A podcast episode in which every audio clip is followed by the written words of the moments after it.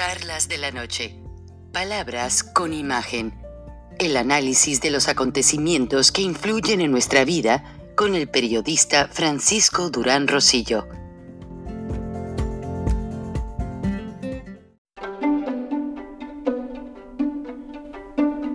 Frank Durán Rosillo eh, te saluda y los saluda a todos ustedes, su amiga María Celeste Raraz, para invitarlos a que se suscriban a mi canal de YouTube María Celeste Raraz, tal como mi nombre, donde les informo todas las semanas eh, sobre entrevistas que tienen un tema que ayuda a mejorarnos como personas y de paso son interesantes. Las pueden encontrar en mi canal de YouTube, así que los espero. Y se suscriben gratis.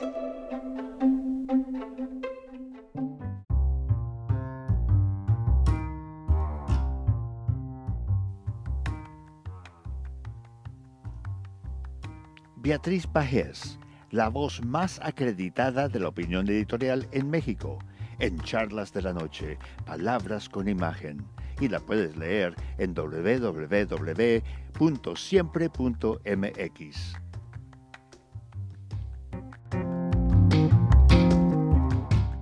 Buenas noches, Frank. Un placer, como siempre, participar en charlas de esta noche.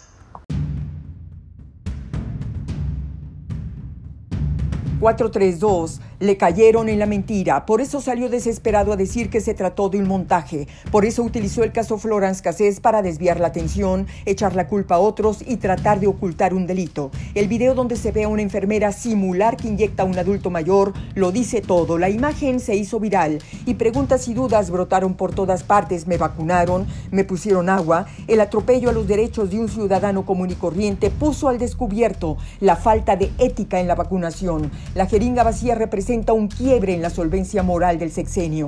La propaganda oficial había logrado que la vacuna fuera vista como un regalo del Mesías y ahora resulta que podemos estar haciendo cola para recibir aire. El proceso de vacunación de la 4T no solo es opaco y caótico, también viola uno de los principios más importantes de la bioética, la justicia. Toda vacuna debe ser universal, distribuida sin distinción de género, raza o nivel socioeconómico, menos hacer diferencias por motivos políticos o ideológicos. Morena y la 4T actúan como nazis, discriminan a los médicos de los hospitales privados por el simple hecho de ser privados y les ponen marcas en los brazos para estigmatizarlos. Para la mente obtusa de una clase política resentida, esos médicos trabajan para los ricos y deben ser castigados. Se los acaba de decir desde el púlpito bañanero que esperen su turno, faltaba más, pero eso sí, el Marajá de Palacio, su gabinete y familia ya se vacunaron. Lo han confirmado varias fuentes. Otra vez el engaño. Dijo que no se puede vacunar porque tuvo COVID cuando en realidad ya se inoculó. Eso, queridos amigos, eso sí es montaje. Tener a un político mentiroso al mando del país tiene un fuerte impacto en la vida de los mexicanos. La jeringa vacía muestra el desahucio moral del régimen. La sobrereacción del presidente terminó comprobando que sí hay jeringas vacías y que le importó más ocultar el delito que corregir o pedir perdón por un hecho criminal. La jeringa vacía es la muestra más clara de hasta dónde puede llegar una banda de oportunistas que se pusieron hábitos de franciscanos para llegar al poder y asaltar a los mexicanos mexicanos. Hasta aquí mi comentario. Buenas noches Frank y buenas noches a todos quienes nos escuchan en Estados Unidos, México y en otras partes del mundo. Soy Beatriz Pajés. Hasta la próxima.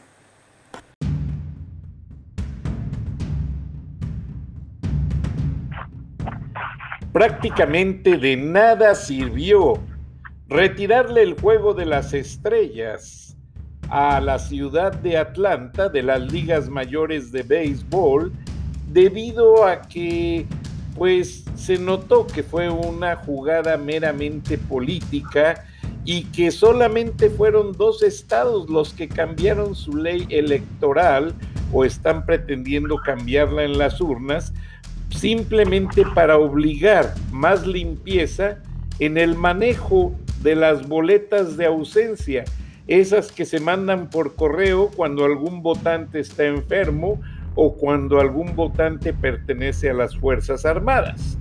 Mientras tanto, el gobierno de Joe Biden ya comisionó directamente a la vicepresidenta Kamala Harris, quien ya sostuvo una reunión con los dirigentes de Homeland Security para un análisis exhaustivo de la crisis fronteriza entre México y Estados Unidos, donde solamente en el mes de marzo, de acuerdo a las cifras oficiales, fueron detenidos 178 mil inmigrantes y más de 1.600 niños que ya fueron diferidos a los centros de atención para menores dirigidos por el Baptist Southern Convention, la Iglesia Bautista, por la Iglesia Católica y organizaciones sin fines de lucro que tienen personas especializadas para atender a los menores en materia de educación y de salud.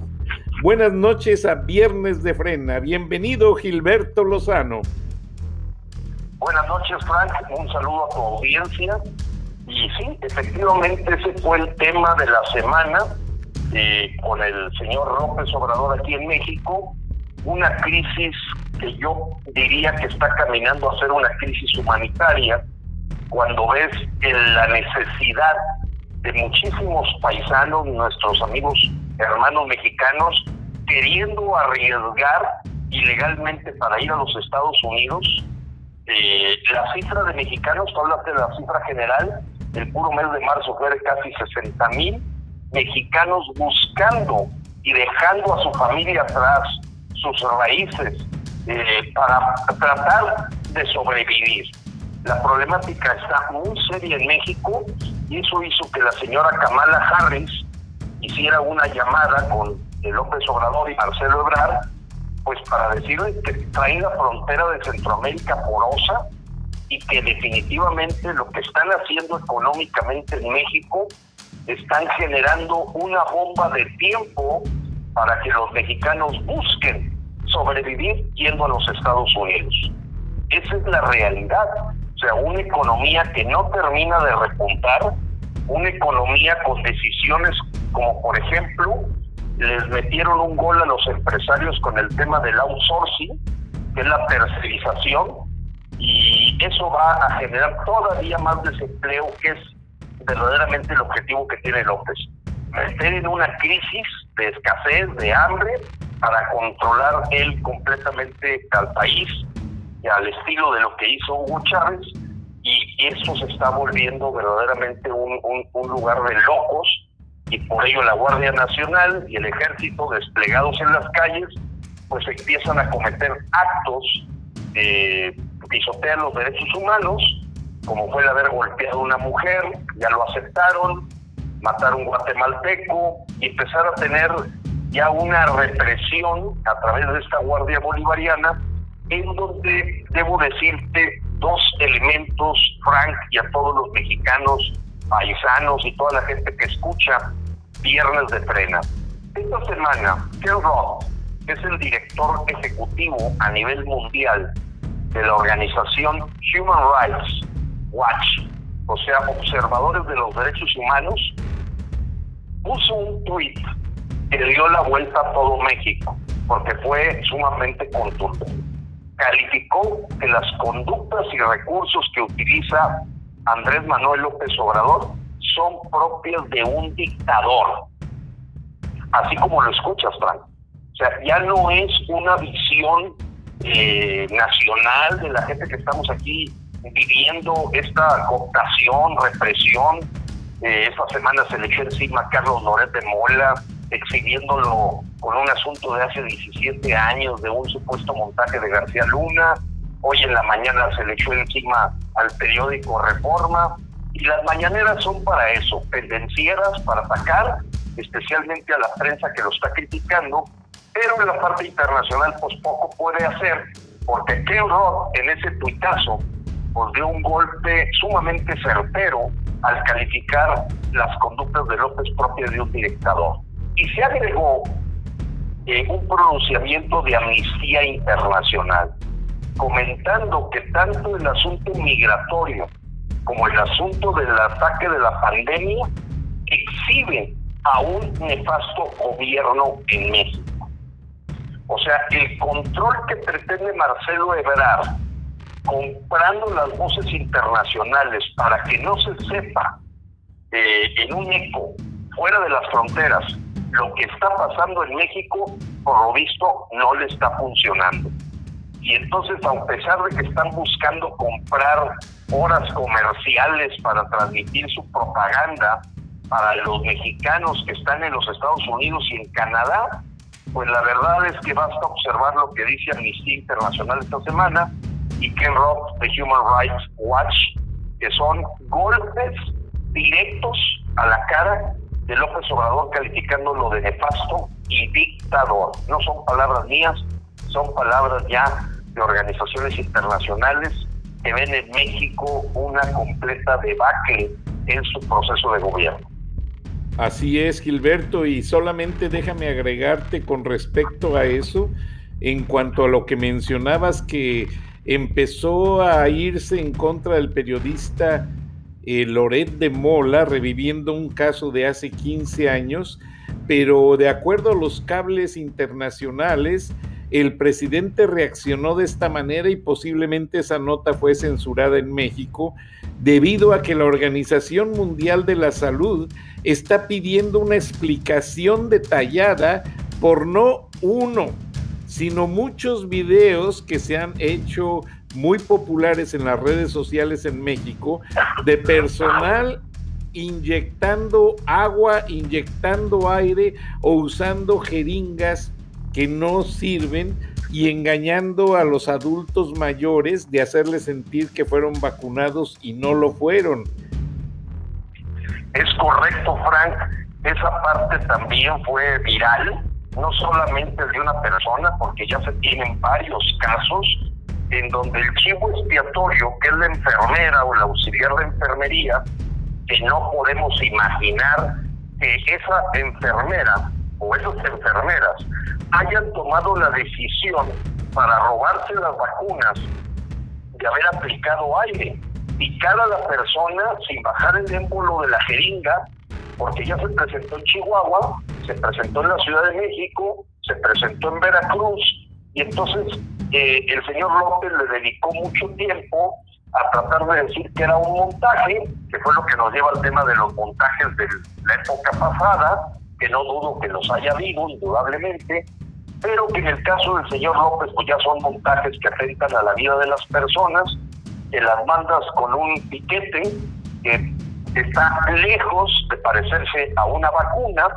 eh, o una terapia genética experimental, como le llaman los doctores, que de alguna forma han puesto escrito en el cielo de que esto no, no es, tiene la definición de una vacuna, pero vamos a salirnos de ese tema. Y, me refiero al, al, de que es una terapia genética experimental y no le llaman vacuna. No, el tema es que la vacunación en México tiene la peor tasa de implementación en todo el mundo y eso le permite a este sátrapa de Marcelo Ebrard plantear que se va a ir a pasear a China y a Rusia eh, para conseguir vacunas, eh, tratando de crear una cortina de humo, pero nadie que tenga un poco de inteligencia puede entender por qué requiere salir del país para irte a pasear a Rusia y a China si tú en una videollamada con un cheque en la mano compras las vacunas que necesitas y aclaras todas las necesidades. Y entonces surge una hipótesis muy fuerte que se aúna o se concatena con la problemática de que mucho del dinero eh, del gobierno federal está siendo desviado a esta campaña electoral para junio 6 y bueno, pues una manera de traer dinero de estos fondos que le llaman de la Caja de Ahorro del Foro de Sao Paulo, que son fuertemente financiados por chinos y por rusos, rusos. Pues yo me imagino a Ebrard que realmente va por una valija diplomática con dinero, como aquellas tres maletas que recibió de un argentino, eh, con apoyos de Venezuela, Ecuador y del mismo Argentina para la campaña de López. Ahora pues es una forma de meter dinero en una valija diplomática. Yo no me atrevo todavía a denunciarlo, hay que tener las pruebas, pero nadie, absolutamente nadie puede entender a qué va Ebrard a Rusia y a China para un tema de vacunas que se resuelve en una videollamada y con un cheque en la mano. Efectivamente. y está muy sospechosa la situación, principalmente, como dices tú, en momentos en que ya han recibido en menores cantidades vacunas de ambos países que negociaron por teléfono, por esa videollamada que mencionas. Es correcto, Frank. Y bueno, pues sí, se hizo viral la famosa vacuna COVID Light. La vacuna COVID Light no te cuesta, es aire, te dan un piquete y suponemos que te cura. Ese video le dio la vuelta a México desde Tijuana hasta Tapachula esta semana porque fue una parodia de lo terrible de la situación del engaño que están haciendo con los adultos mayores, a lo que López, como siempre, dice que tiene otros datos, pero como dicen, si el río suena es que agua lleva. Nadie puede imaginar a una enfermera tomando esa decisión. Indudablemente tuvo, aceptó el error el director del Seguro Social, pero pues como aquellas misiones que veíamos en las películas de Misión Imposible, si a usted lo pescan, no vamos a decir que lo conocemos. Y eso le pasó a las pobres enfermeras, las corrieron, les echaron la culpa como si fuera un error humano, cuando tú y yo, Frank, hace meses platicábamos que teníamos una fuente de información de parte de la Sedena que nos hacía mención de que probablemente se iban a inyectar placebos o se iba a mentir con las vacunas como una forma de tranquilizar a la población, toda vez que no se habían cerrado a tiempo las compras de lo que significa un plan de vacunación de adeveras. La realidad es que México tiene a lo mejor 3 millones de vacunados reales contra 6 millones que ellos muestran y, bueno, pues estamos a la buena de Dios y la, salida, el turismo médico, eh, yo te lo digo hasta por familiares, pues aquellos que tienen un familiar en Estados Unidos, pues están aprovechando esa apertura que tienen los Estados Unidos para aplicar la, la vacuna en forma abierta a turistas o gente que puede dar una dirección de algún familiar en los Estados Unidos.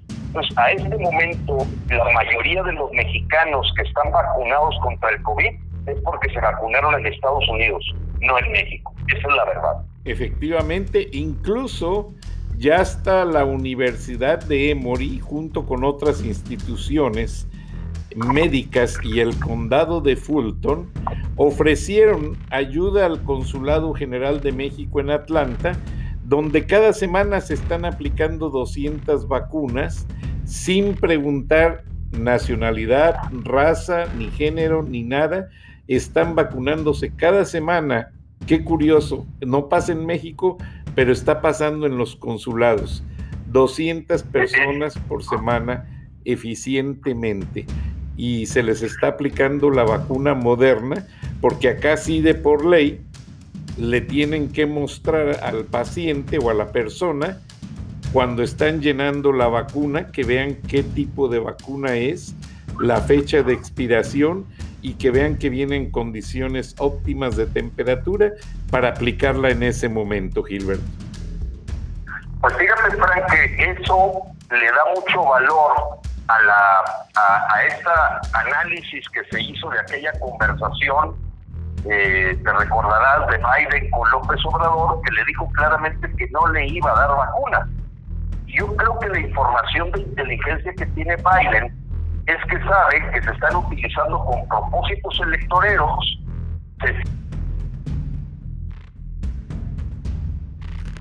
Gilberto.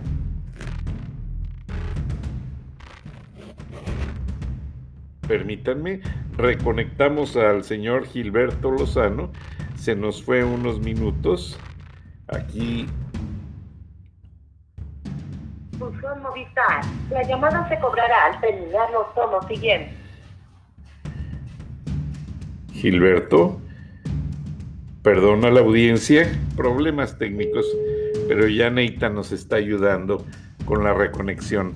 Nathan, go ahead, put the line on the audio control.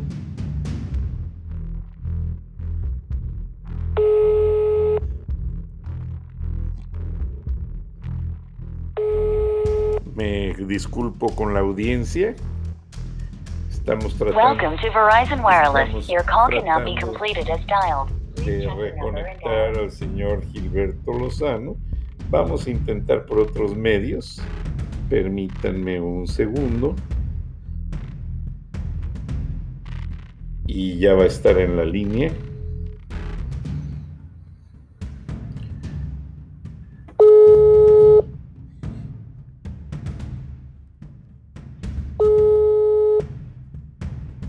Estar el señor Gilberto Lozano, posiblemente alguna pequeña discrepancia en el servicio. Bueno, yo les ofrezco irnos a una pausa comercial y regresamos en un minuto. Estamos en Viernes de Frena en Charlas de la Noche, Palabras con Imagen. Ya regresamos con Gilberto Lozano.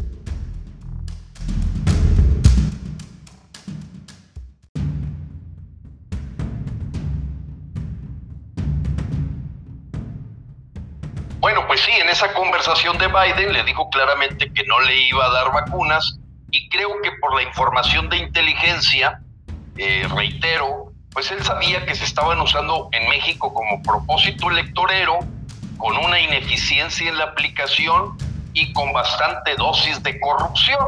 Entonces yo pienso que Biden terminó decidiendo, mira, estas vacunas finalmente se las vamos a dar a los mexicanos, pero que nos visiten o sea, los que lleguen aquí porque sabemos que se van a aplicar con orden, con un protocolo y no con una situación en la que estamos viendo en todos los rincones del país un desorden. Y yo quería comentar, aprovechando el tema, pues de que ahorita se han levantado muchas protestas de los médicos privados porque en la lista de prioridades, pues hasta que no los alcance la edad, allá les tocará por diciembre del 2022 el ser vacunados.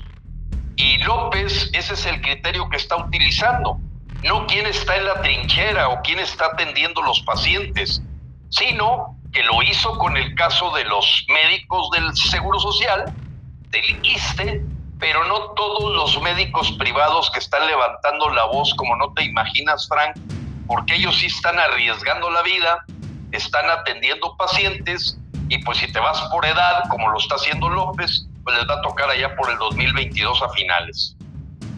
Qué lástima.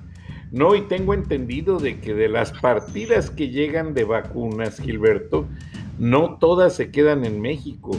Se desvían por miles a Honduras, a El Salvador, a Guatemala, como parte de los acuerdos políticos que hay entre López Obrador y sus acuerdos como sabrás, que les da dinero, les da de todo, y al final del día, eh, como dice el dicho, oscuridad de la calle. Eh, candil, de la, candil de la calle, oscuridad de la casa. Exactamente.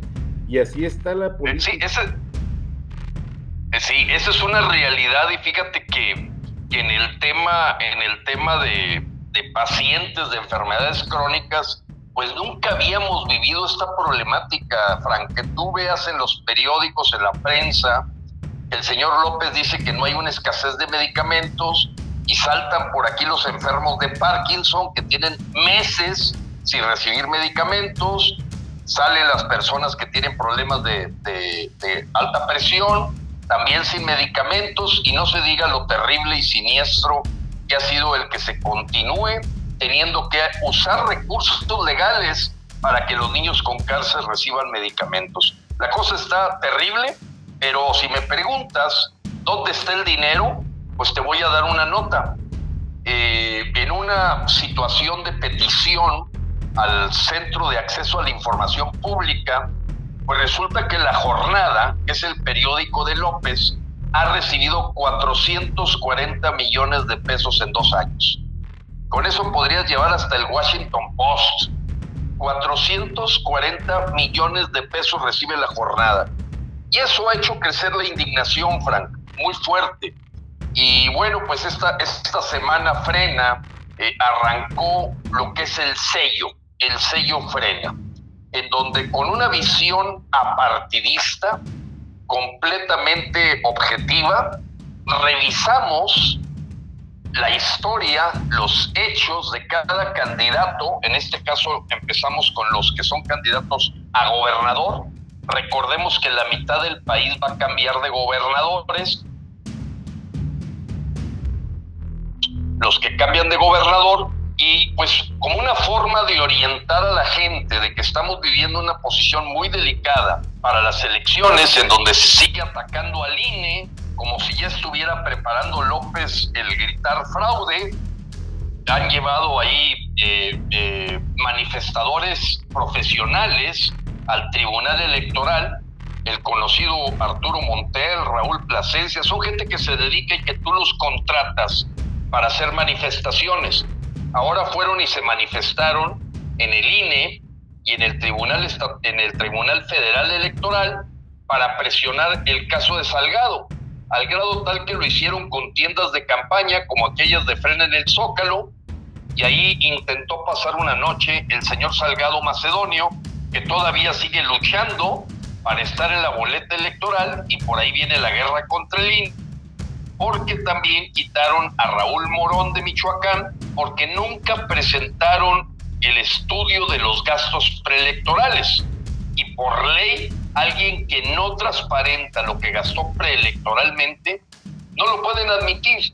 Y aunque está basado en la ley, evidentemente el grupo de Morena ha tratado de exhibir como corrupto al INE, como eh, al grado tal que pues desaparecerlo, pero esta semana continuaron, continuaron los embates contra el INE, eh, pues como una manera de antesala de lo difícil que va a ser en junio 6 si a López no le salen las cosas como él espera. Y por eso pues ha tenido eh, que echar mano pues hasta de Emma Coronel, la cuñada del Chapo, para candidata a diputada federal. ¿Qué te parece eso, eh? se me sale el aire del estómago, Gilberto, no hay yo qué decir. La cuñada del Chapo Guzmán, el narcotraficante más peligroso, detenido en una prisión federal de alta seguridad en Colorado. El hombre que más droga ha ingresado y sigue ingresando a los Estados Unidos y a los mercados europeos teniendo esa influencia con López Obrador, pues ya sabemos para qué fue el chequecito que la mamá le mandó a López Obrador. Recuerda que no la dejó ni bajar de la camioneta. Ya sabemos a qué fue a festejar el cumpleaños del hijo del Chapo con la abuela. Pues ya se aclaró todo. Y no sí, se ha venido aclarando y déjame decirte algo más. Yo no había visto las fotos en detalle y esta semana corrió por las redes sociales las fotos donde están echándose, no sé si es una barbacoa o birria, eh, el hermano del Chapo con López Obrador, el abogado del Chapo, ahí cerca de Badiraguato, y aparece una persona que poca atención le pusimos los mexicanos por ver el evento principal. O sea, ¿qué está haciendo López en Badiraguato el día de cumpleaños del hijo del Chapo? Bueno, pues ¿sabes quién aparece, Frankie, que se volvió nota esta, esta semana? ¿Quién? De Cancún. La alcaldesa de Cancún. La eh, mujer que era una reportera y que ahora es dueña hasta de hoteles, es dueña de casas residenciales en Cancún, cuando hace tres años era una reportera una periodista que no la desprecio en su trabajo, pero difícilmente en México se gana el salario mínimo. Sí, entonces bueno, pues ahora resulta que tiene dos casas eh, que son mansiones, tiene un hotel, tiene una plaza comercial y pues estaba también en esa comida con el Chapito y con el abogado del Chapo en Badiraguato. Ahí estaba en la foto esa mujer. ¿Cómo se impresionante. llama? Eh, mira, déjame, déjame tratar de decirte cómo se llama. Eh, porque sí dio la vuelta a México la foto, ha estado circulando seriamente. Eh, déjame ver si me puedo meter yo a. Aquí está. Eh, permíteme. Ahorita te doy su nombre porque se hizo famosa esta semana. Ella se llama. No, fíjate que, fíjate que no la tengo a la mano. Creo que es su lema. Creo que es su lema. Ahorita te doy el nombre, este, pero bueno, ella tiene una historia. Esta mujer eh, de reportera, de repente Morena la lanza como alcaldesa, eh, y ahora resulta que, pues no, olvídate, ya es multimillonaria y estaba en esa comida. Estaba en esa comida eh, esta mujer y dices, bueno, ¿qué anda haciendo la alcaldesa de Cancún ahí? Eh, esta mujer, aquí está, municipio de Benito Juárez. ahorita me acuerdo de ella. Ahorita me acuerdo de ella.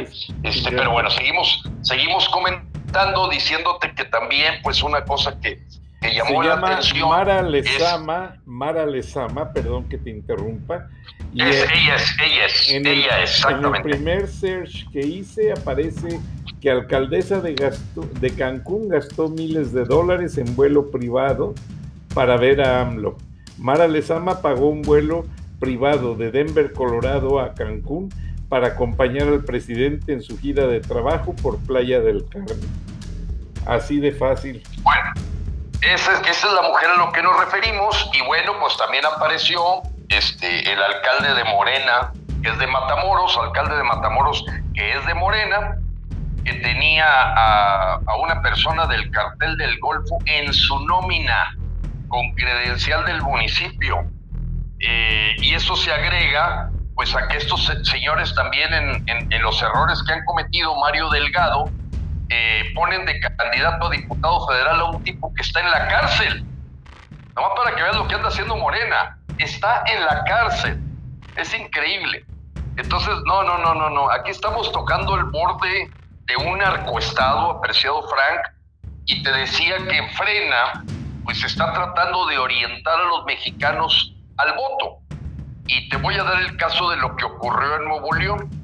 La pasada semana, esto que se llama el sello frena, era actuar como si fuéramos una persona que está contratando a un empleado público, en este caso para gobernador de Nuevo León.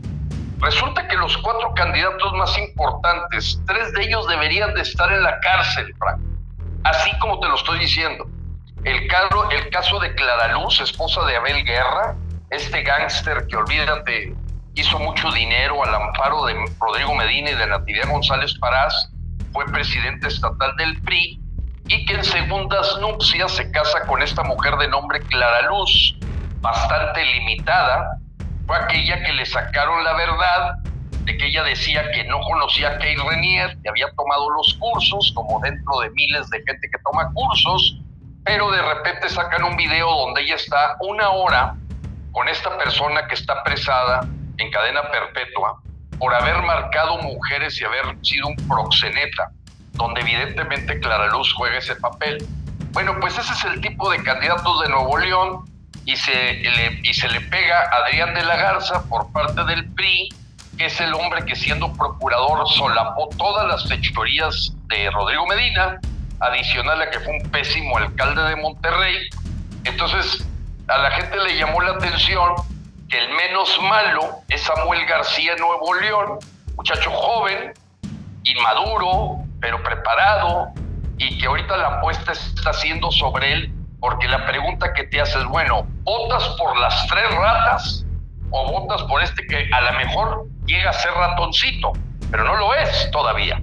No tenemos por qué meterlo a la cárcel. A los otros tres candidatos Ratazábal, Adrián de la Garza y Clara Luz. Bueno, a dónde voy con esto es que ha tenido un impacto tremendo, al grado tal que ese video se vio un millón y medio de veces, todo Nuevo León lo conoce, donde descartamos por completo de apostarle al malo, al malo conocido. Dijimos, vamos a tirar a la basura esa frase de vale más malo conocido que bueno por conocer. Vámonos por el bueno por conocer. A ver, aquí hay un muchacho con maestría, preparado, fue senador, era el único que le levantaba la voz a López Obrador, fue diputado, vamos a apostarle a él. El otro ya sabemos que son ratas, ya sabemos que son malos. Entonces, este, eso hizo que tuviera un impacto. El que el día de ayer frena ya comunicó el sello. El sello frena es la calificación que hacemos los ciudadanos de los candidatos para decir, mira, en Baja California parece ser que el menos peor es Lupita Jones. Imagínate, Lupita Jones, es la que va a terminar siendo gobernador de Baja California. Y no, te, no tengas duda de lo que te digo, es la menos peor, ¿eh?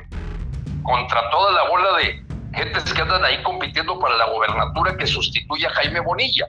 En Baja California Sur es Paco Pelayo, en Querétaro Mauricio Puri, y hemos dado una orientación a todos los mexicanos de decir, mira, las encuestadoras están compradas. La prensa maneja sus encuestas y no sabemos para quién trabaja.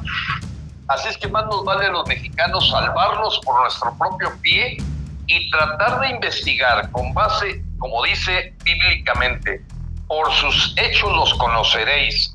Y dime con quién andas y te diré quién eres, quién tiene el sello de aprobado, quién de reprobado y quién es de neutral. Y ese es el más importante evento que estamos viviendo esta semana. Frank, frena. O sea, frena está hoy siendo el orientador del voto de los mexicanos para buscar alinearlo a que el menos poder que pueda tener este dictador, ya calificado así por Human Rights Watch y por Amnistía Internacional, López Obrador.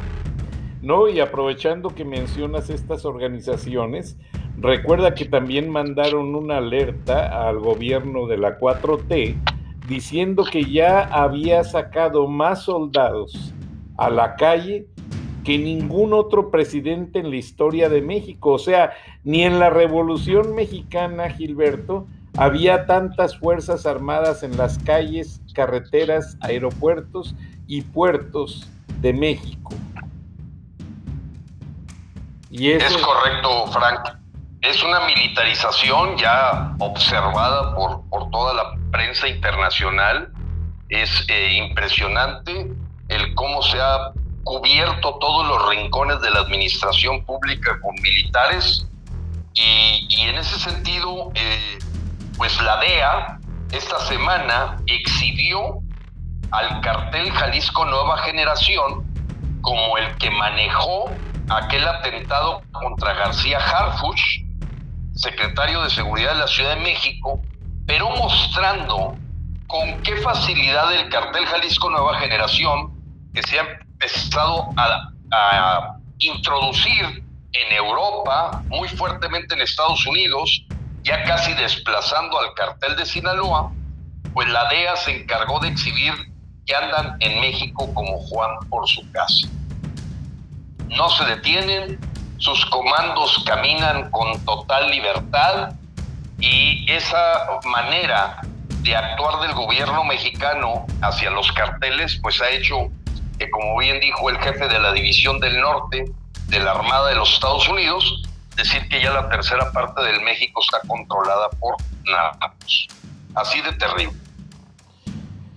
Y es muy indignante, Gilberto, que los ciudadanos honestos sufran por todas esas situaciones, las calamidades de toda la eh, pues pobredumbre, ¿cómo la podríamos llamar? Corrupción que López ha endorsado en, en los carteles de la droga y que realmente ha hecho del ejército la institución que no era antes, Gilberto, el ejército era un orgullo de los mexicanos y ahora López los ha convertido en empleados burócratas y empleados de los carteles de la droga.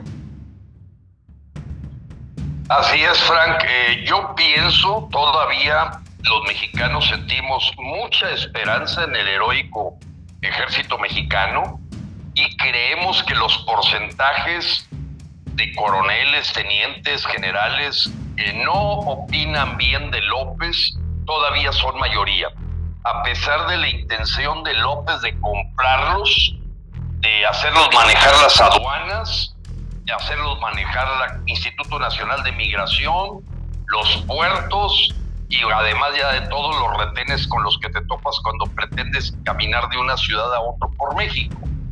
Y, aquí el tema es que eso eh, va a tener una fractura, en mi opinión, porque hay, hay eh, generales muy patriotas que sí están viendo un deterioro, como bien lo apuntas tú, de que se ha perdido el que el ejército mexicano ha seguido siendo la institución de las más confiables para el pueblo de México. O sea, cuando se hace una calificación de si confías o no confías en tal institución, los partidos políticos, la iglesia, las universidades, el ejército, bueno, el ejército aparece con muy buena calificación, pero parece que López se ha empeñado en aquello que dijo en alguna ocasión que él soñaba con desaparecer al ejército. Y pues una forma de desaparecerlo es deteriorando su imagen, hacerlos partícipes de la corrupción, toda vez, y esto es un tema que trataba en una entrevista el día de ayer, Frank, todas las dictaduras en la historia del mundo siempre hacen alianza con los carteles del crimen organizado. Se les convierten en un brazo de control que ante la insurgencia ciudadana de no tolerar la dictadura, entonces tienen al crimen organizado, a grupos de paramilitares normalmente reclutados en el crimen organizado, además del ejército. O sea, no es sorpresa que así como lo hizo Hugo Chávez de usar a la FARC, a grupos guerrilleros y a grupos del crimen organizado de Colombia y de Venezuela, lo hizo Rafael Correa, lo hizo Evo Morales, hay una alianza normalmente entre el dictador y los carteles del crimen organizado porque se convierten en un apoyo para permanecer en el poder por la vía de la fuerza. Entonces, no es algo que no esperáramos. La cosa es que ha corrido a una velocidad impresionante, Frank. Sí, por ejemplo, los militares de carrera que se graduaron del Colegio Militar, de la Escuela Superior de Guerra, de Ingenieros Militares, muchos desertaron precisamente al ver todas las tropelías que se venían, porque a un militar que se le asigna un grado, se le hace humillante ir a revisar cómo se hace una banqueta del aeropuerto de eh, que están rehaciendo ahí en la Ciudad de México, se me pasó el nombre, me disculpo, o que lo manden a Santa Lucía, Santa Lucía, aeropuerto Santa Lucía, o que lo manden a supervisar una torre que están levantando en dos bocas en la nueva refinería. O sea, para ellos es indignante y muchos de ellos, antes de que se retiraran de las Fuerzas Armadas, López muy inteligentemente, al ver su inconformidad, los mandó a la Guardia Nacional. Entonces ya cumplió su cometido, ya dividió al ejército. la presencia de militares de carrera, junto con militares en el ejército, divididos y trabajando haciendo obras que no les corresponden, aparte las escuelas militares de México, ahorita son las únicas que entrenan guerrilleros de las FARC, que entrenan fuerzas cubanas, que entrenan fuerzas bolivarianas de Venezuela. Es muy triste porque el colegio militar venía cada año a un concurso eh, oficiales de la Academia Militar de Estados Unidos West Point y de acuerdo a una persona de inteligencia de las Fuerzas Armadas, West Point tiene cerrada la puerta para venir al colegio militar desde el 2019, que llegó López al poder y que ya no pueden venir a participar en los eventos. Después trascendió que fue porque ya López está dando entrenamiento a gente que soporta los gobiernos del plan de Sao Paulo. Entonces, López sí se fue por aquello de divídelos y vencerás, y sí está muy dividido el ejército mexicano. Lo puedo decir con nombres de altos oficiales, pero sé que amanecerían muertos mañana.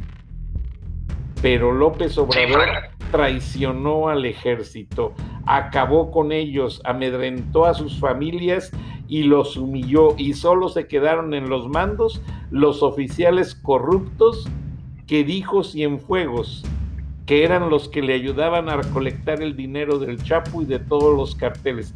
Eso es el ejército actualmente en México, Gilberto. No hay vuelta de hoja.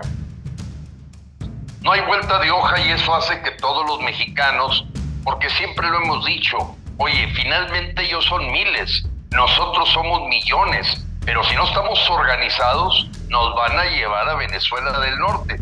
Te voy a dar lo que pasó el día de ayer, el miércoles, Frank, ahorita que platicabas de que mandan a la Guardia Nacional a cuidar los activos estratégicos o puntos de, medulares de, de seguridad nacional, pues sorpréndete, el miércoles se, se, incendió una de las seis refinerías, la de Minatitlán. Ahorita está completamente problemada por falta de mantenimiento, dicho por los propios ingenieros petroleros, a quienes les han recortado la reposición de piezas, el mantenimiento preventivo y pues lógicamente tenía que ocurrir un siniestro como este. Si tú ves el video del incendio en Minatitlán, y hubo momentos en que se pensó pedir ayuda internacional porque la cosa estaba terrible ahí en la refinería de Minatitlán. Entonces ahorita de las seis refinerías no solo están funcionando al 60-70%, ahorita ya perdieron una, que quién sabe cuánto tiempo se tarden en reponer. Y como alguien decía, el plan de broma, ¿a poco también la Rocío Nale va a decir que fue un montaje?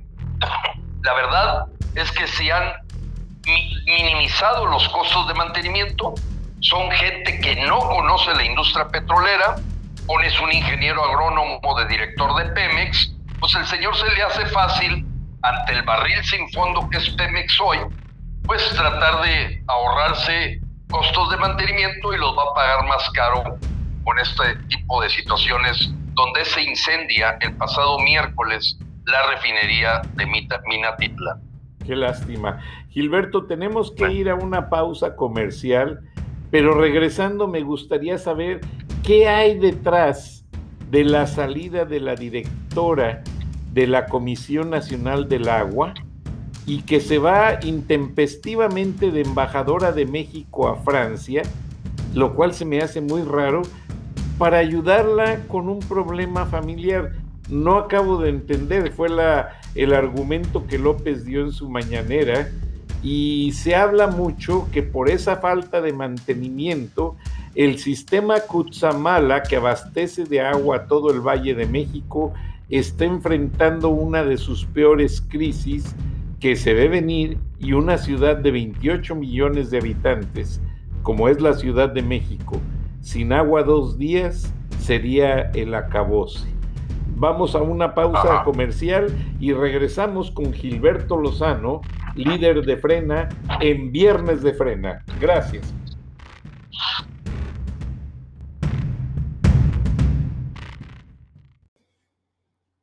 año con T-Mobile no se trata de lo que nos separa, sino de lo que nos une. Ahora, llévate el iPhone 12 por cuenta nuestra en todos nuestros planes con un intercambio de iPhone elegible. Así es, el iPhone 12 por cuenta nuestra con cada plan en el líder 5G en cobertura. T-Mobile. Con 24 créditos en factura mensual y una línea nueva más impuestos. Si cancelas, ya no recibirás los créditos y podrías tener que pagar el saldo según el contrato de financiamiento requerido. Contáctanos para clientes con buen crédito. Requiere plan de consumidor elegible. Ver detalles de cobertura y oferta en es.timóvil.com.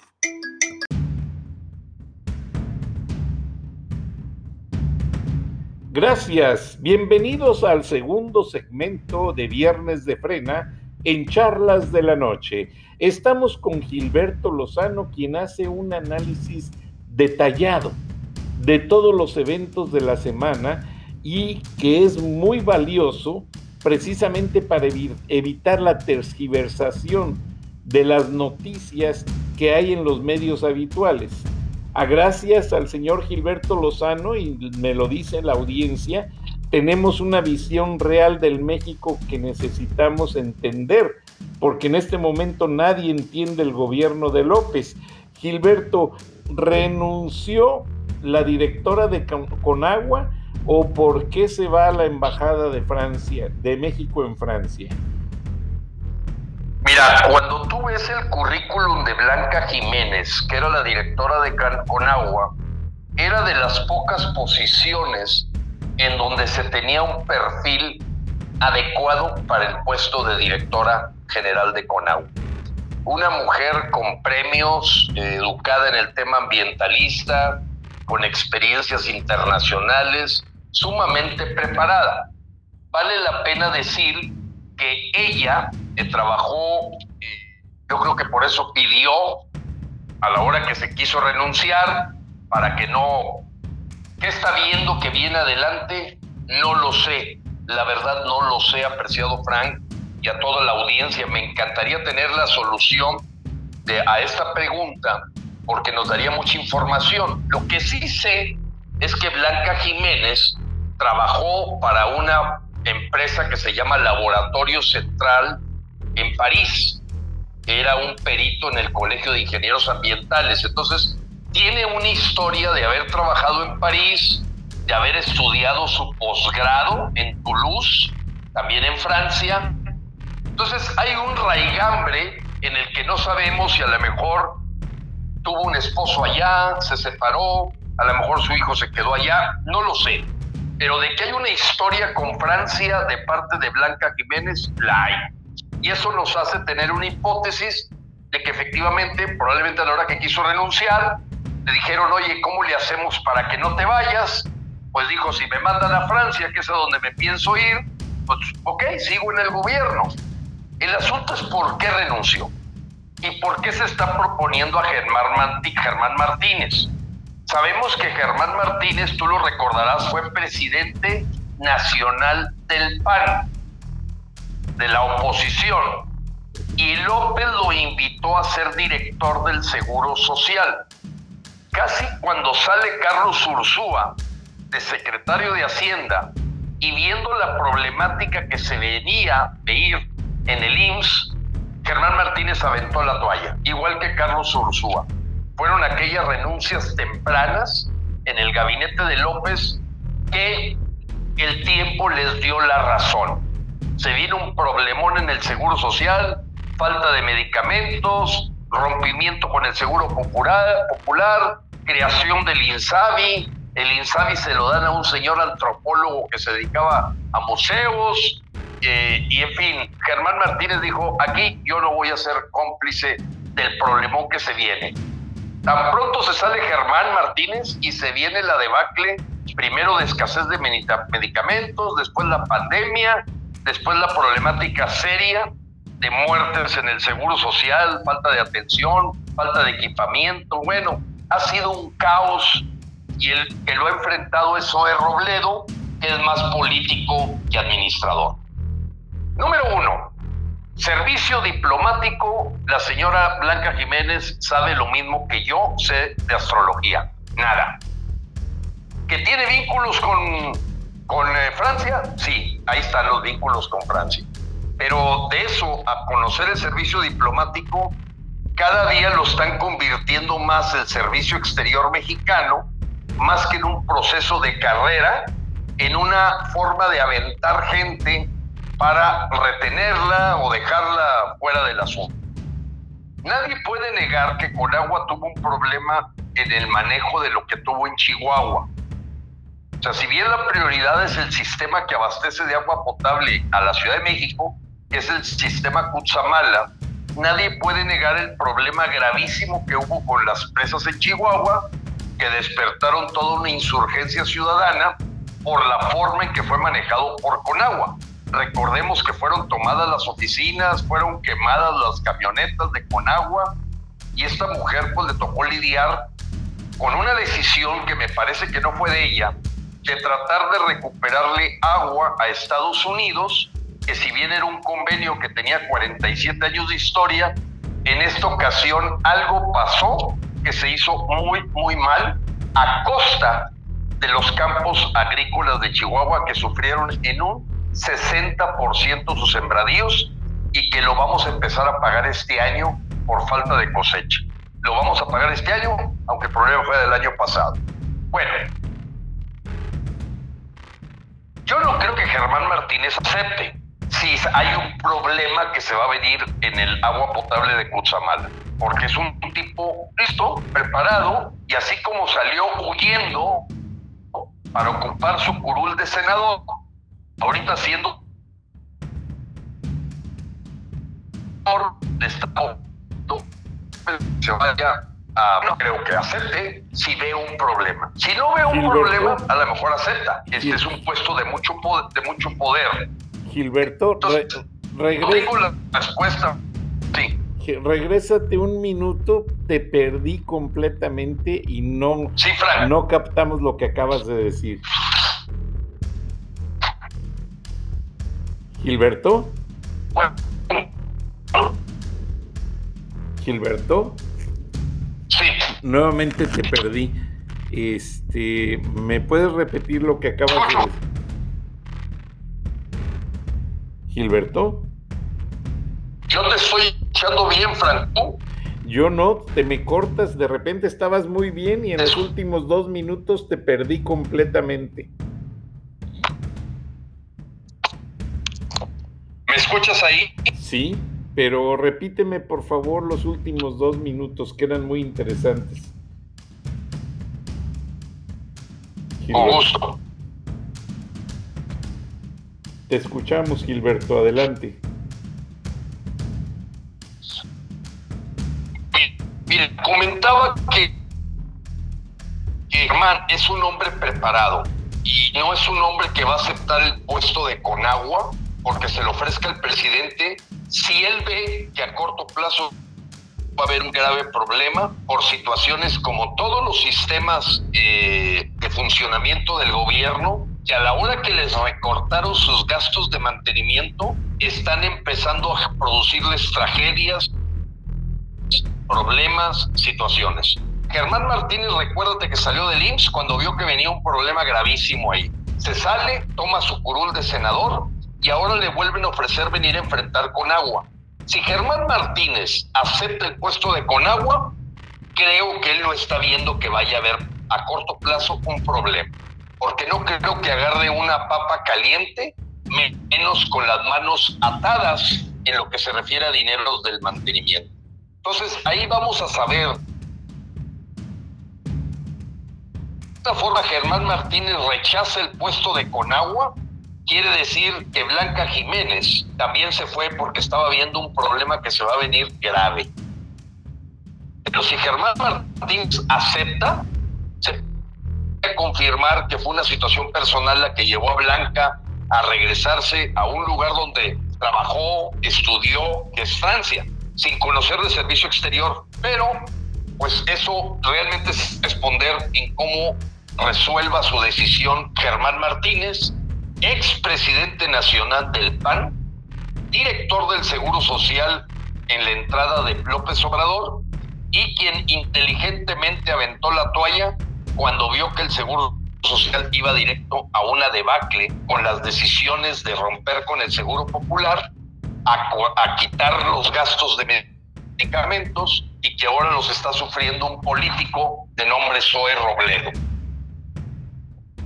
Qué cosa, sí realmente no es más que un juego de posiciones, un juego de ajedrez, Gilberto, donde no se busca darle el uso óptimo a los peones, ni a los alfiles, ni a las torres. Creo que es un juego malverso. ¿Cómo? Mira, te voy a dar un... Eh, es, es, es perverso. Mira, te voy a dar un dado que para cualquier paisano que nos escuche, le va a pintar de cuerpo entero la perversidad de López.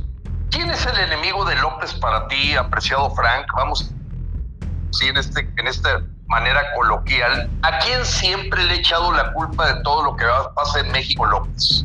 A los medios. Su enemigo. A los medios es uno de sus enemigos, pero él dice que los medios son manejados por...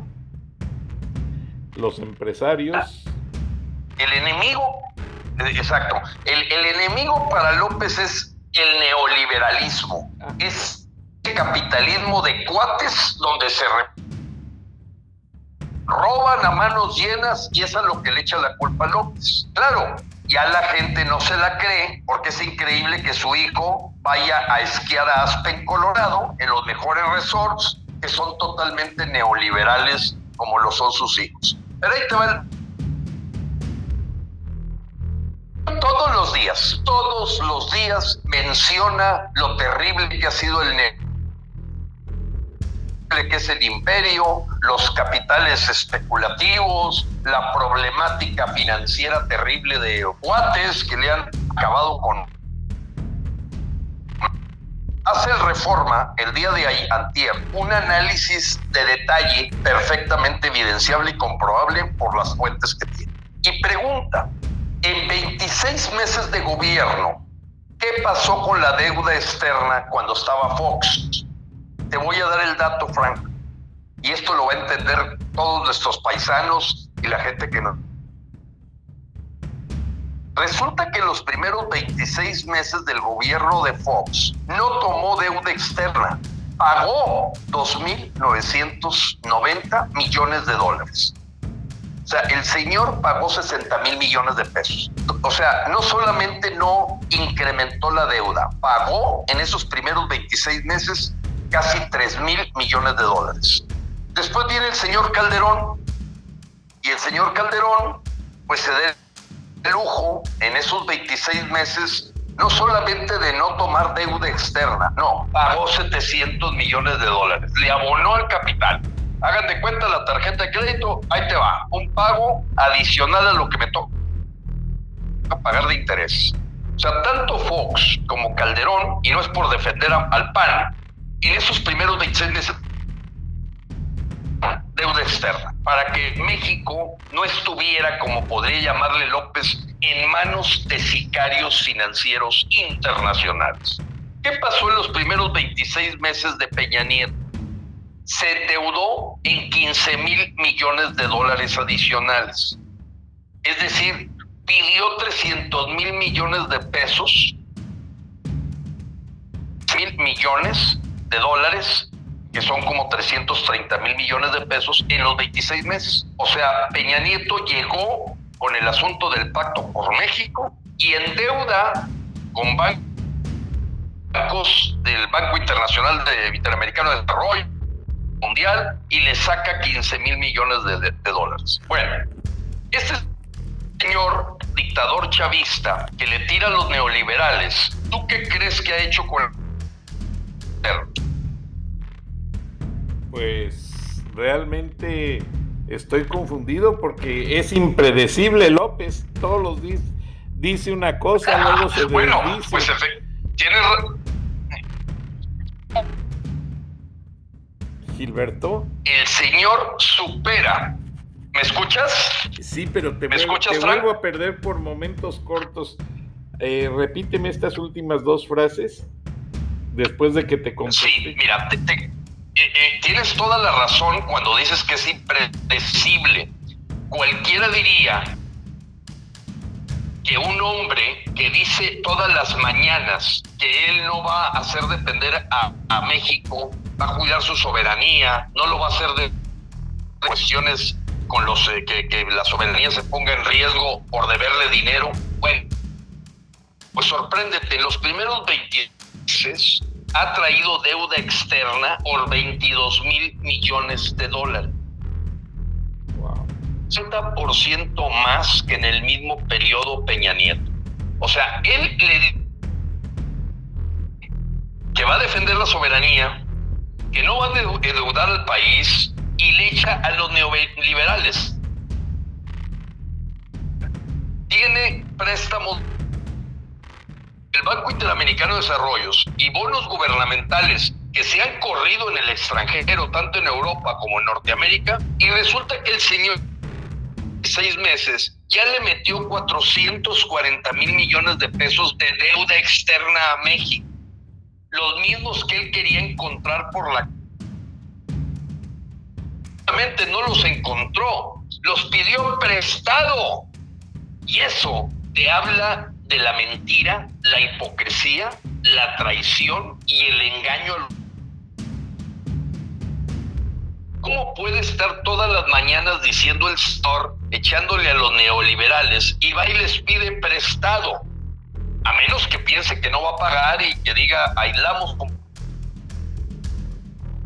Y yo me quedo con el dinero y me declaro suspensión de pagos, como ha venido amenazando a Argentina con Alberto Fernández. Ya Pero lo llama la atención Ya lo hizo tasas de interés Argentina, Gilberto. Hace unos días Cristina Kirchner ya declaró la suspensión de pagos de la deuda externa. Y te lo digo porque tengo mucho... típico de los Sí, adelante, te escucho. Sí, e- en ese sentido, Frank, te doy la razón de que estos hombres son hipócritas. Eh, ¿Qué tanto está pidiendo prestado para después no pagar y declararse suspensión de pagos cuando se venga la debacle económica en México? Pero es increíble que le esté diciendo a los mexicanos que no está endeudando al país y que está tomando préstamos externos 50% superior a la que hizo Peña Nieto en el mismo periodo. Y Peña Nieto en ese momento fue cuando lanzó planes de carreteras, de puertos,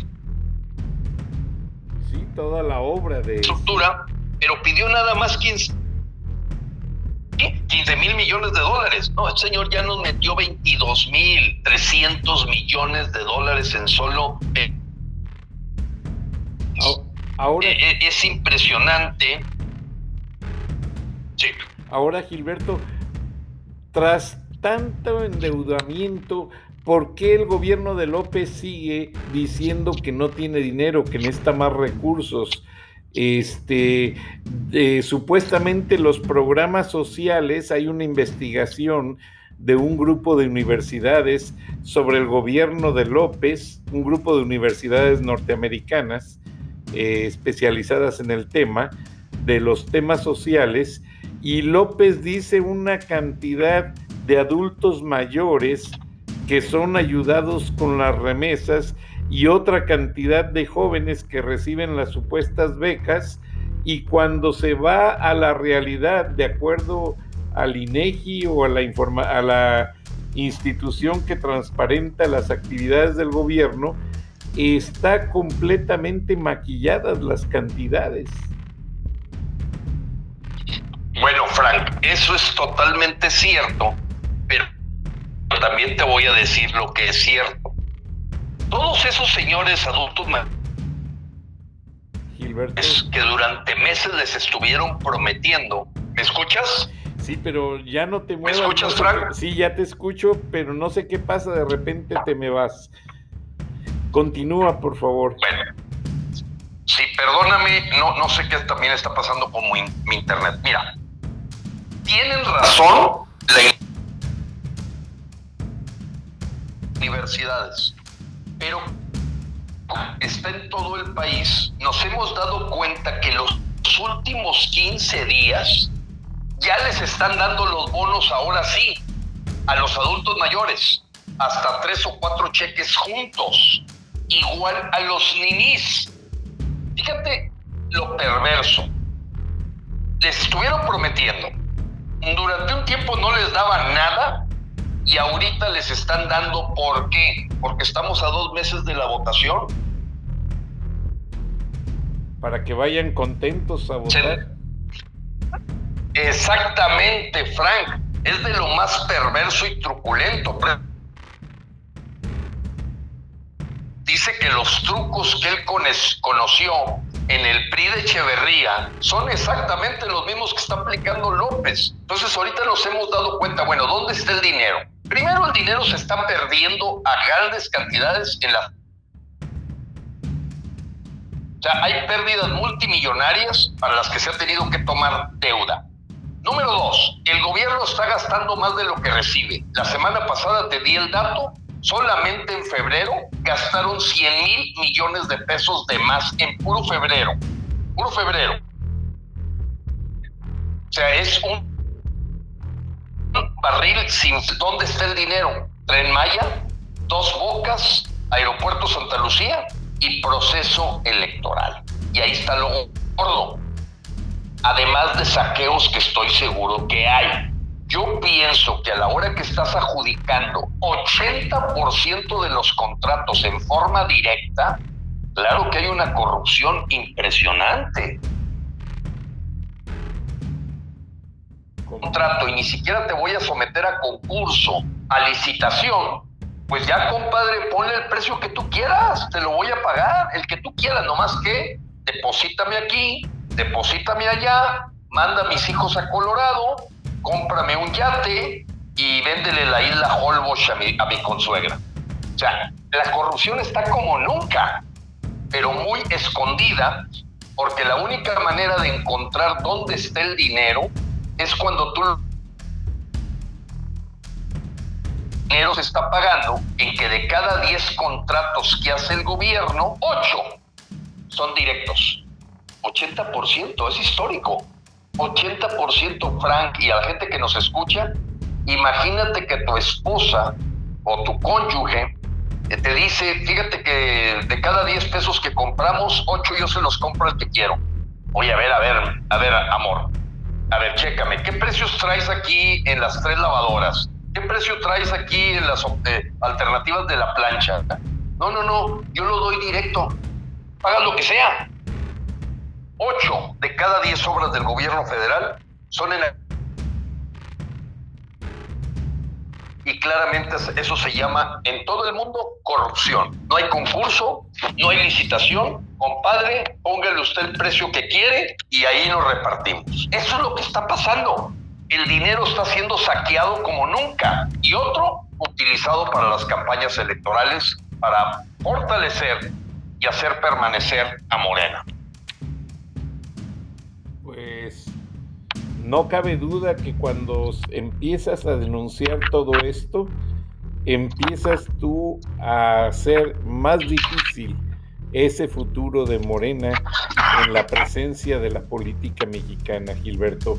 Ahora, ¿qué está pasando básicamente con toda esa lluvia de candidatos perversos?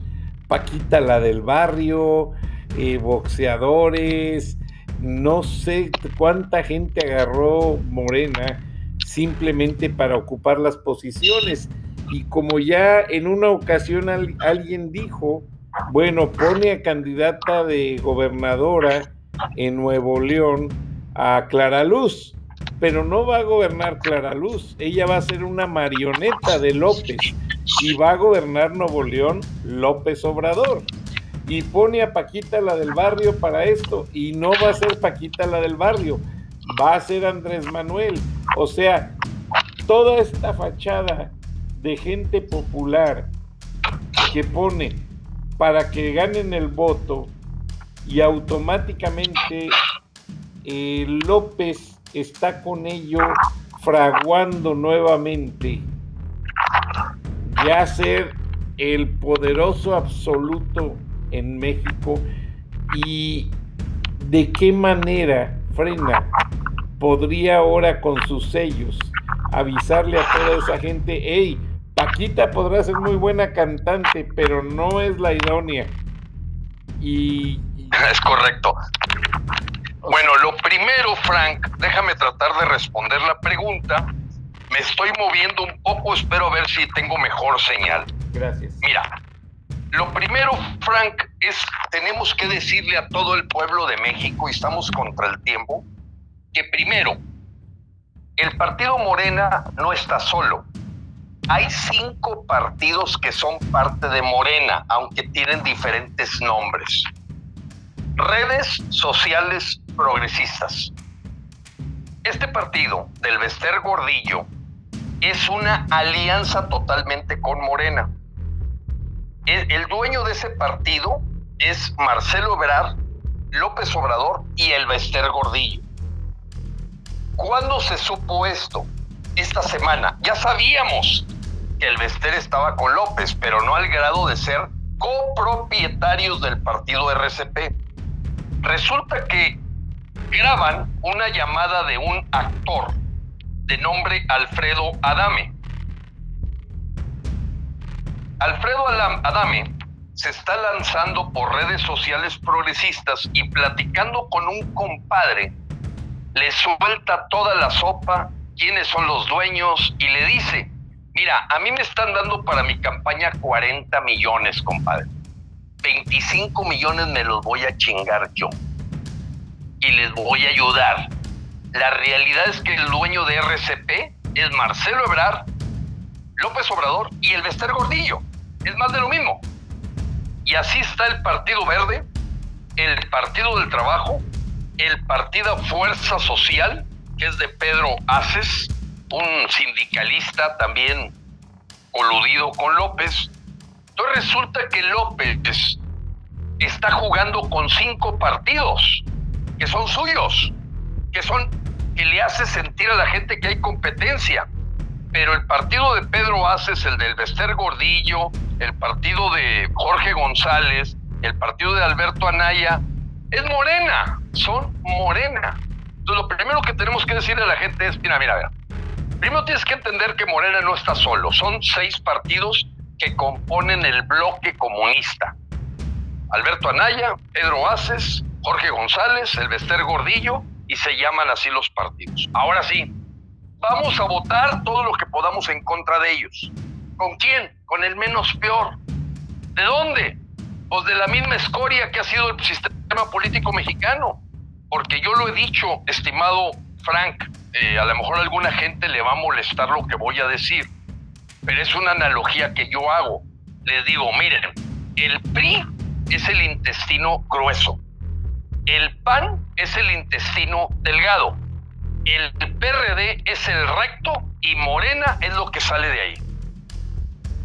Totalmente de acuerdo. Porque estamos en medio, imagínate jugar al juego del menos peor. O sea, es, oye, pero bueno, tenemos que usar el voto, tenemos que promoverlo. Frena tiene muy claro que el sistema está completamente podrido y en ese proceso, pues bueno, pues le apuestas ahí en Sonora al señor Gándara, que pues ahí viene, viene del mundo empresarial, le apuestas al de Lupita John, le apuestas a Paco Pelayo, ahí de La Paz, Baja California. O sea, hemos venido diciéndole a la gente, no te dejes engañar. Estos partidos todos son morena, con diferente nombre. No te dejes engañar.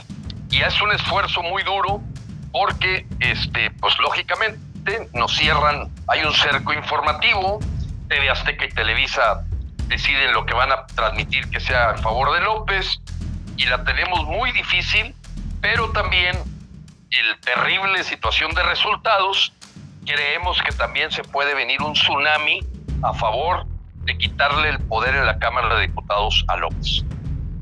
En esa llamada, Alfredo Adame, Frank, explica cómo que tienen que lograr la mayoría de Morena a través de diputados de otros partidos que son parte de Morena. Dice, mira, la idea es meter 11 diputados de RCP, 7 del Partido del Trabajo, para tener 260 diputados, mayoría. Entonces traen un juego truculento, siniestro, no es nuevo en México esto, pero porque lo hacía el PRI, pero ahora lo está haciendo López, igual. O sea, igualar al carro completo famoso del PRI. Es correcto. y sobre todo, lo han dicho ahí adentro de Morena. Si el PRI estuvo 70 años, Morena va a estar 70 años. Háganle como quieran. ¿Qué te parece? No, pues impresionante porque la democracia de México se sacude al resto de Latinoamérica y aunque traten de imponer órdenes desde Venezuela, Cuba, Argentina, pues Estados Unidos no lo va a permitir. Biden ya ha puesto dos o tres señales muy fuertes para darles una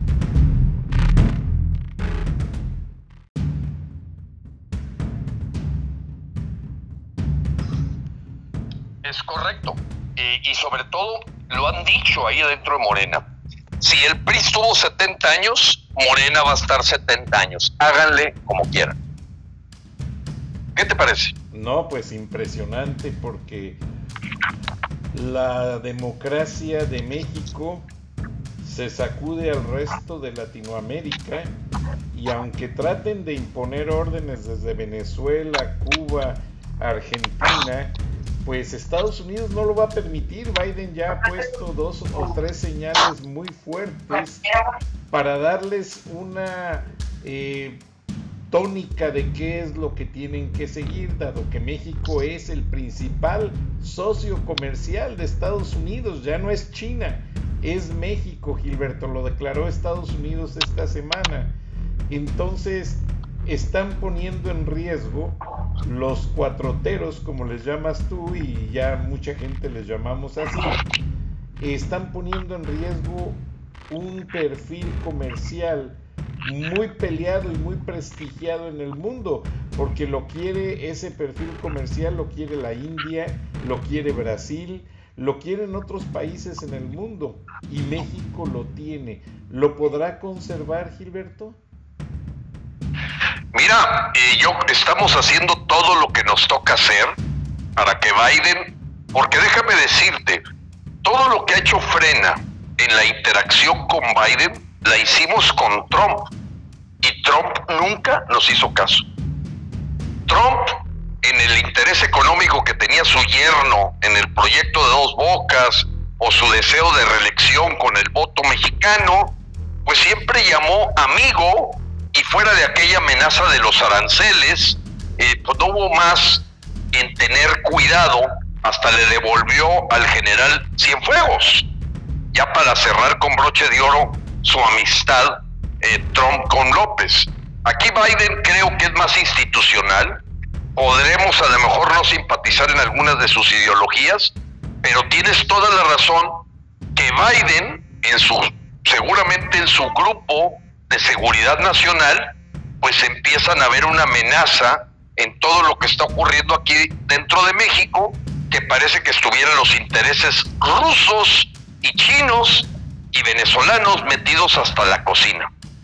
Efectivamente, Gilberto, y precisamente eh, te presumo, porque ya la señora Beatriz Pajés me permitió escribir, me invitó para escribir en la revista siempre, y hoy hablo precisamente de los intereses tan fuertes que se manejan en la frontera México-Estados Unidos, entrevistando un detective veterano de ICE que empezó a trabajar en migración en la patrulla fronteriza. Y más adelante, pues aparte de que vamos a escuchar a la señora Pajes, yo te comento que todos los puntos que tú has venido descubriendo y revelando y denunciando en este programa es un gran feedback que días después ya ciertos medios en español, pues algunos se resisten por la publicidad oficial, pero otros empiezan a poner atención en lo que dices respecto a Frena y por eso hice énfasis en el sello Frena para los candidatos y que les recomendaste a nuestros paisanos que cuando hablen con sus familias sobre las votaciones, que busquen el sello frena en el candidato idóneo, el que va a ser el menos peor. ¿Solamente encuentran esa información en la página de frena, Gilberto? Es correcto, mira, precisamente buscando que sea inviolable el sello frena, hemos sido cuidadosos, Frank, de que no sea algo que mandas por mail, porque se puede corromper. Yo te cambio el sello y aunque tenga ahí una imagen de lo que le llaman espejo de agua o eh, símbolo de agua, eh, lo pueden corromper. Exacto. Lo que hacemos nosotros es decir, mira, está muy sencillo. Métete a la página frena.com.mx, da clic donde dice sello frena inviolable porque está hospedado en otro país, ahí vas a ver qué fue, el, cuál es el sello frena. Y comentaba el pasado lunes que claro que me hablaron varios candidatos que de a cómo, de a cómo nos le damos el sello frena, se no para crear la corrupción. Y dijimos, no, no, no, espérate, te estás equivocando, te vamos a denunciar porque esto representa el interés superior de México. Aquí no estamos para andar vendiendo el sello frena a nadie. Le vamos a dar una calidad moral de que nosotros lo que le estamos diciendo a los mexicanos es lo mejor por el interés superior de México y no obedece a intereses ni partidistas, ni particulares, ni de nadie en medio. Oye, es que parece que le estás dando el sello frena al movimiento ciudadano. No, espérate, espérate. En el caso de Baja California se lo estamos dando al PRI. En el caso de, Querétaro se lo estamos dando al PRI, al PAN. O sea, no es cierto. estamos diciendo quién es el menos peor o el que menos nos va a llevar a que López nos pase una planadora por encima con un Venezuela del Norte. Porque a mí me, ya me lo dijeron dos congresistas demócratas. Claro que Estados Unidos va a proteger sus intereses. Y lo dijo Biden hace dos semanas. No vamos a permitir que se juegue con la inversión extranjera que se hizo en el ramo petroquímico de México o de energías renovables, simplemente porque está firmado en el Tratado México-Estados Unidos-Canadá. Lo dijo con todas sus letras Biden. A diferencia de Trump que se hacía un poco de la, de la vista gorda. Pero entonces, pero como dicen, ayúdate que yo te ayudaré. Entonces los mexicanos nos toca hacer una labor y en esta conversación con los congresistas fueron muy claros. Oye, si ustedes adentro de México no levantan la voz, no esperen que los venga a salvar el chapulín colorado gringo. Tienen que entrarle. Tienen que organizarse. Si no, se los van a llevar de encima. Nosotros haremos lo que nos toca con, eh, porque finalmente es respetando la soberanía nacional, cuidando la, la seguridad nacional de los Estados Unidos, pero tampoco tenemos por qué hacerles el trabajo que le toca hacer a la ciudadanía de México para defenderse de una esclavitud, de una dictadura estilo Hugo Chávez. Efectivamente, y además también cuando te informé ciertas cosas sobre el ejército, se me pasó decirte, y lo tengo aquí en mis notas, que desde que empezó el gobierno de Andrés Manuel López Obrador, los militares mexicanos dejaron de asistir a la Escuela de las Américas en Columbus, Georgia, donde eran entrenados equipos militares con misiones de paz y de rescate, precisamente en misiones de sobre controlar los carteles de las drogas. Y al llegar López Obrador, la Escuela de las Américas registra una falta en la asistencia de sus cuerpos militares y es la de los militares mexicanos. Y esto tiene ampliamente preocupado al Departamento de Estado y hay un estudio que va a salir en días próximos en manera conjunta entre el Departamento de Estado y la Vicepresidencia de Estados Unidos, haciendo un análisis profundo, advirtiendo la manera en que va a repercutir en la relación latinoamericana el problema fronterizo generado por los carteles de la droga.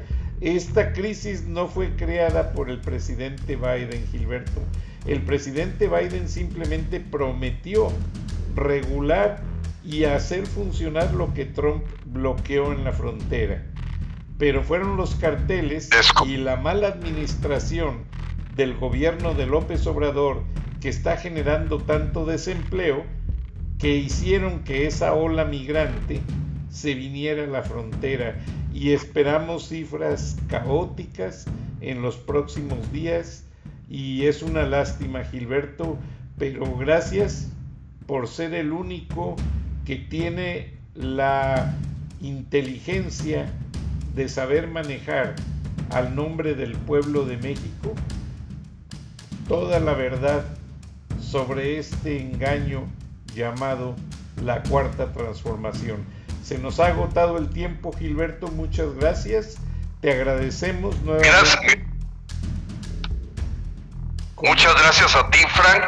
Y, comentar que efectivamente, bueno, pues eh, tenemos los mexicanos que organizarnos, hacer lo que nos corresponde y cuidar de que definitivamente aquí hay intereses extranjeros en México a través del foro de Sao Pablo, en donde, como dice el himno nacional, un soldado en cada hijo te dio. Mas si osare un extraño enemigo profanar con su planta tu suelo, pienso, patria querida, que el cielo un soldado en cada hijo te dio. Hoy lo que se está implementando en México no está creado en México, está creado en Venezuela, está creado en, en Cuba y en ese sentido habría que ver ese apoyo ulterior que se tiene de Rusia y de China y eso tiene que levantar antena los Estados Unidos y nosotros hacer la parte que nos corresponde.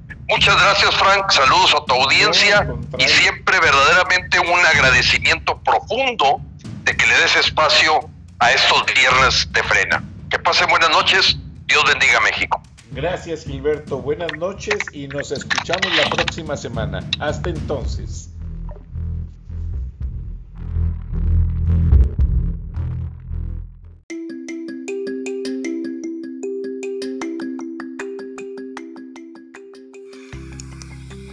Escuchaste el análisis de la noticia, transparente como el agua, con el periodista Francisco Durán Rosillo